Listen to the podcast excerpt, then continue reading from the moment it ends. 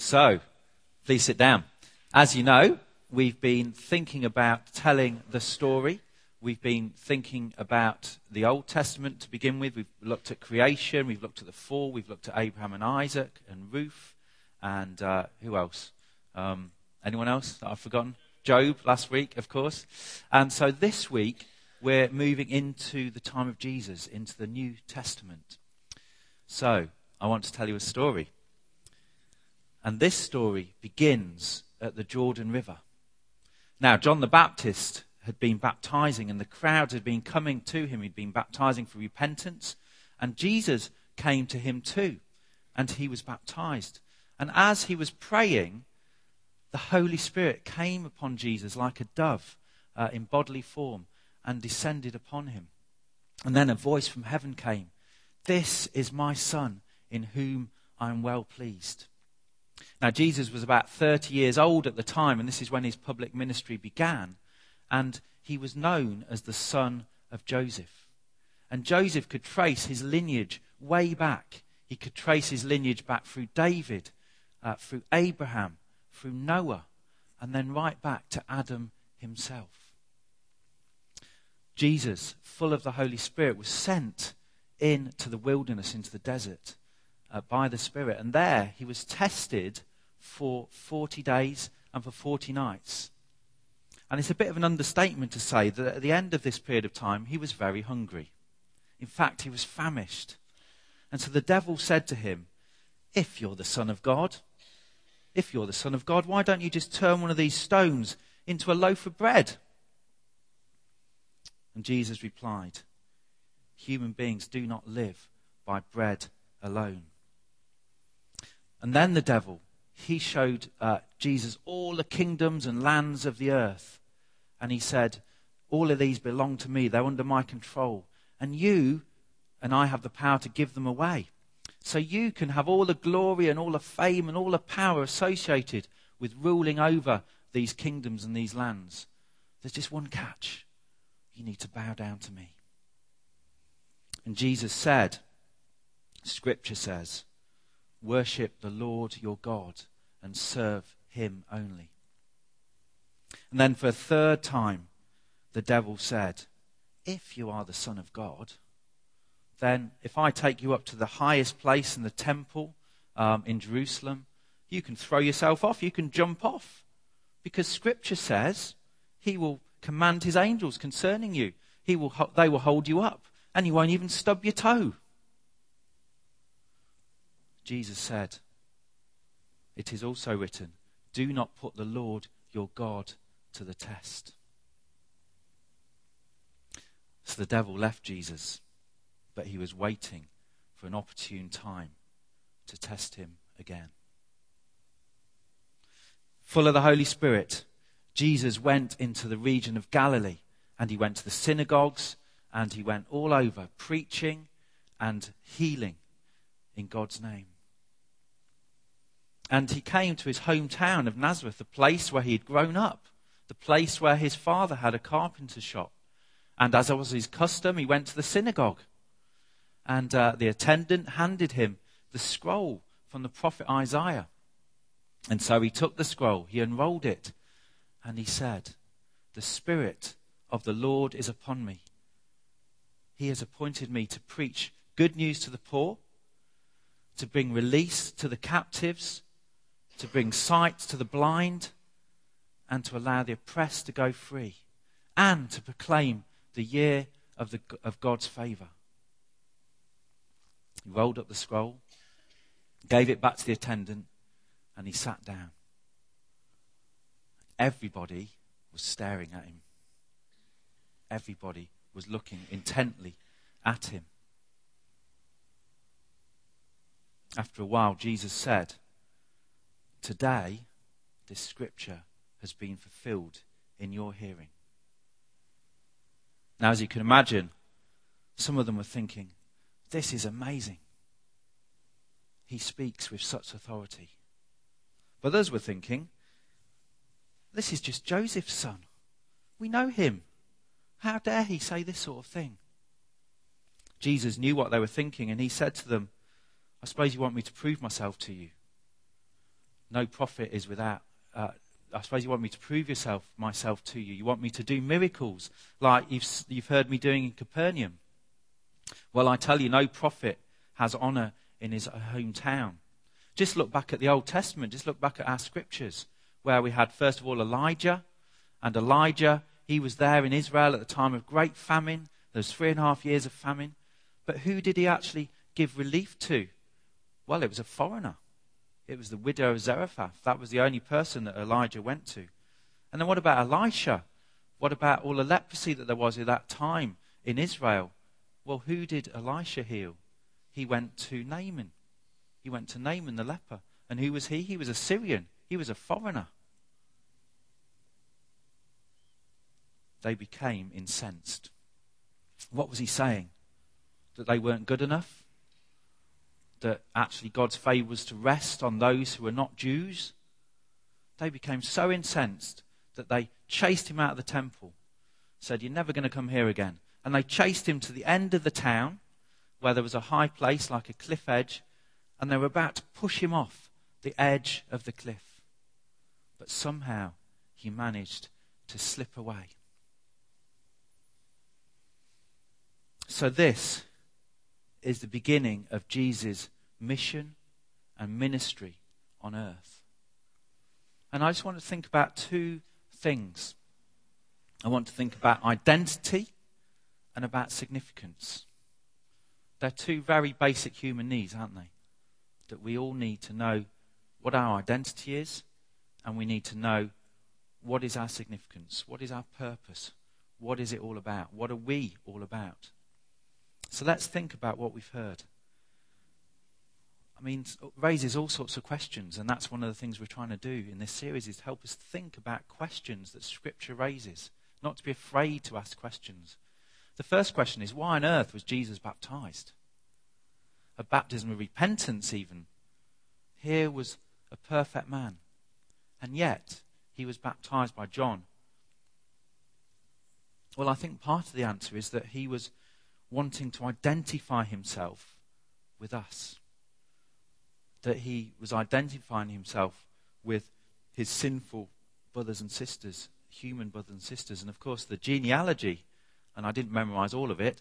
Um, the genealogy tells us that in Joseph's line, he went all the way back to Adam, to the first man. And I think there's something really important about Jesus' humanity. That Jesus is fully human. It's not just, he's not just a, a superman with a disguise on.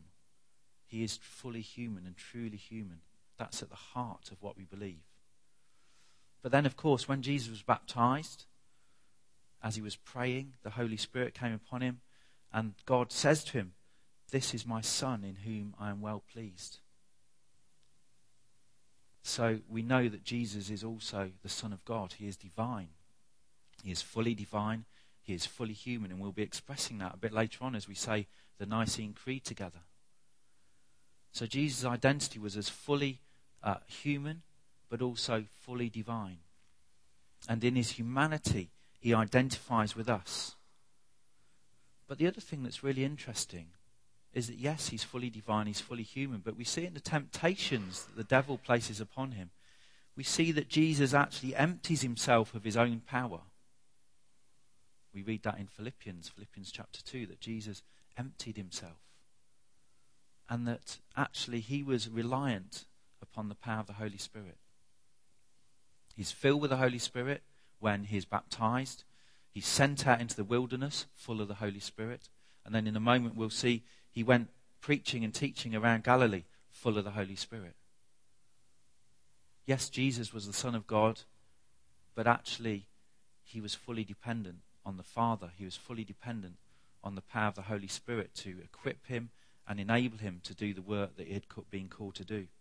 So, what about the temptations what about the temptations? I've been thinking a lot about these temptations, and I'm trying to, I was trying to think, you know, are these temptations temptations that were just unique to Jesus?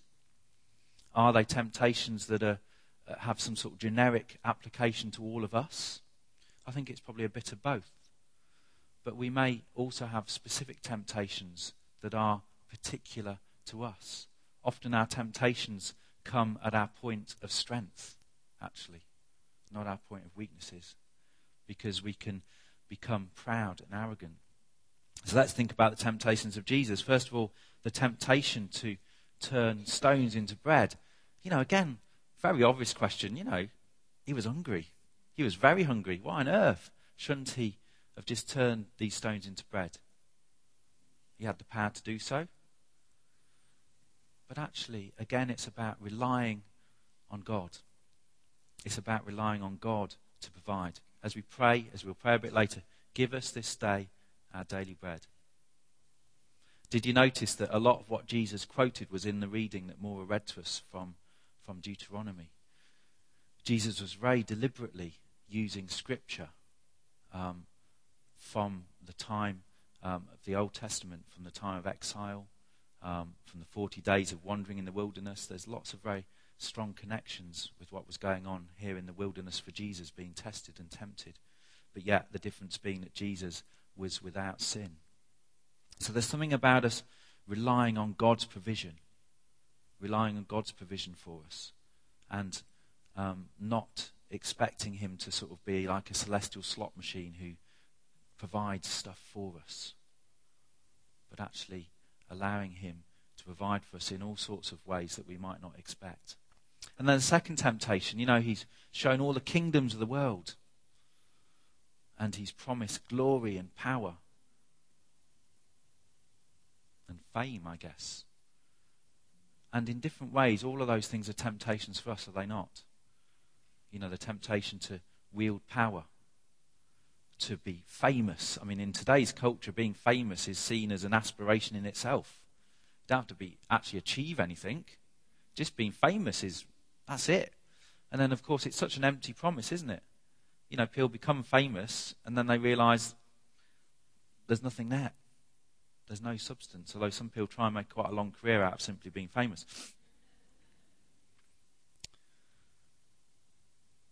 And the glory, you know, that look at me, look at me, look how wonderful I am.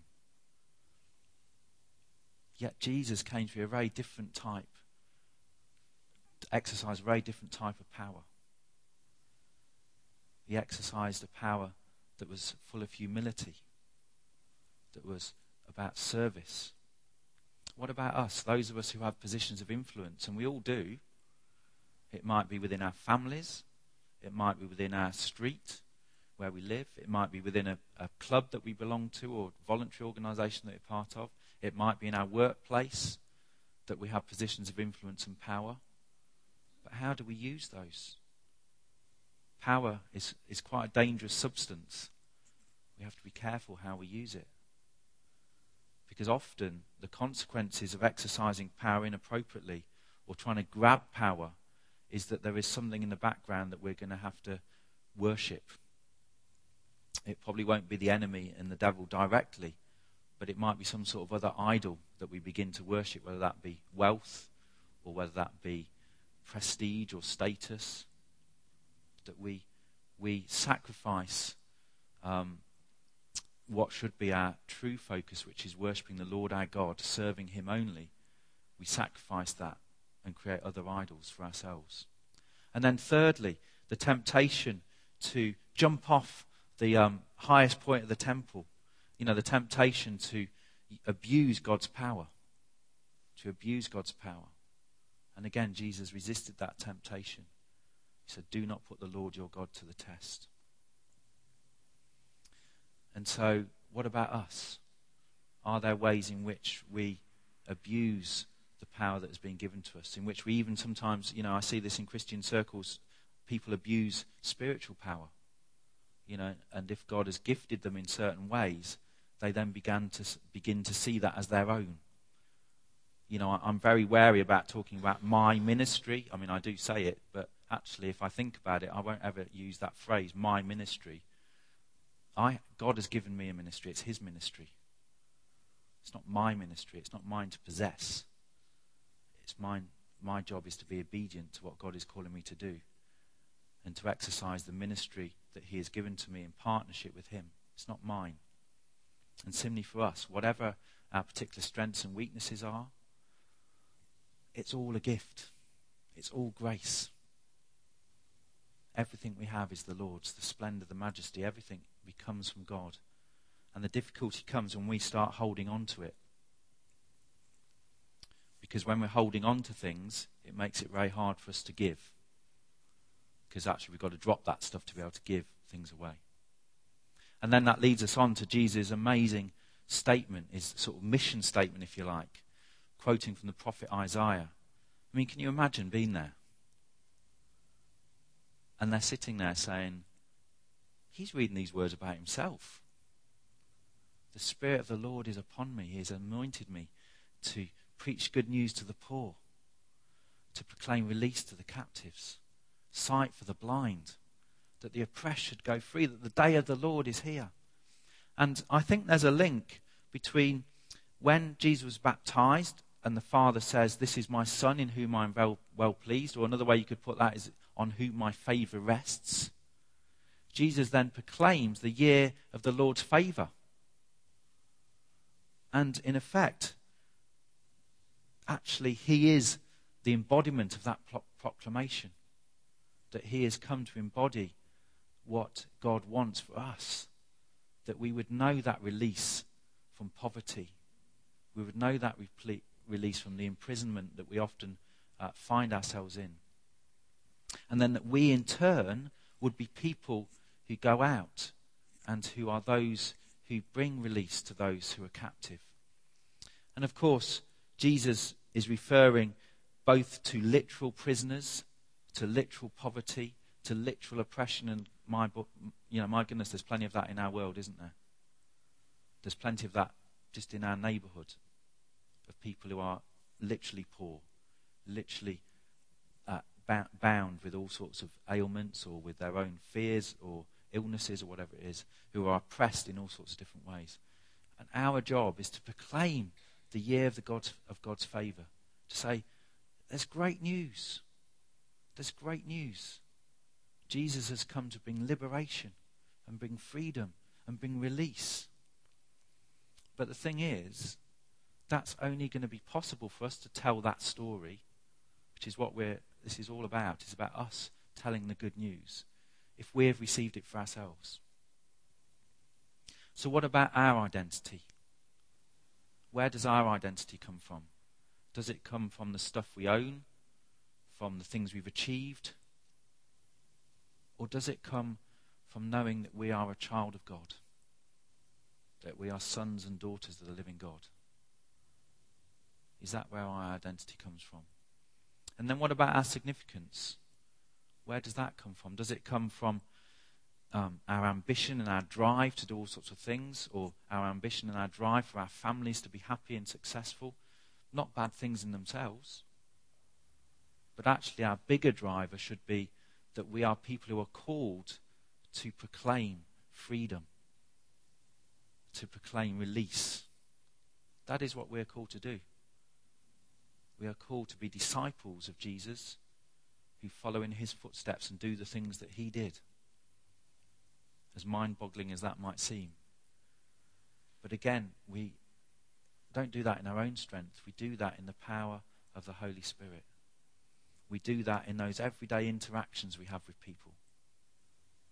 When we just speak words of truth and words of light, words of freedom into people's lives, just in often very gentle ways telling people a better story than the one they're being told. Because the stories we're being told by our politicians and others at the moment are all pretty dire. They're bad news stories about how doom and gloom that awaits the world. And don't get me wrong, I'm not trying to pretend there's not some very serious issues that we face in this world at the moment. But actually, rather than becoming mired in that doom and gloom ourselves, we need to tell a better story. We need to tell a better story that there is freedom, there is release, there is forgiveness, there is grace that we can receive through Jesus Christ. So Jesus knew his identity. He knew his significance. What about us? Do we know our identity as children of God? As people who are forgiven and set free? Do we live as if we're set free? Do we know our significance of people who have good news to proclaim, who are called to live as light, called to be ambassadors of reconciliation, to bring hope instead of fear? We're, we're in a fear culture, aren't we? And politicians play upon that fear. But we don't need to be afraid because we have an eternal hope. Amen.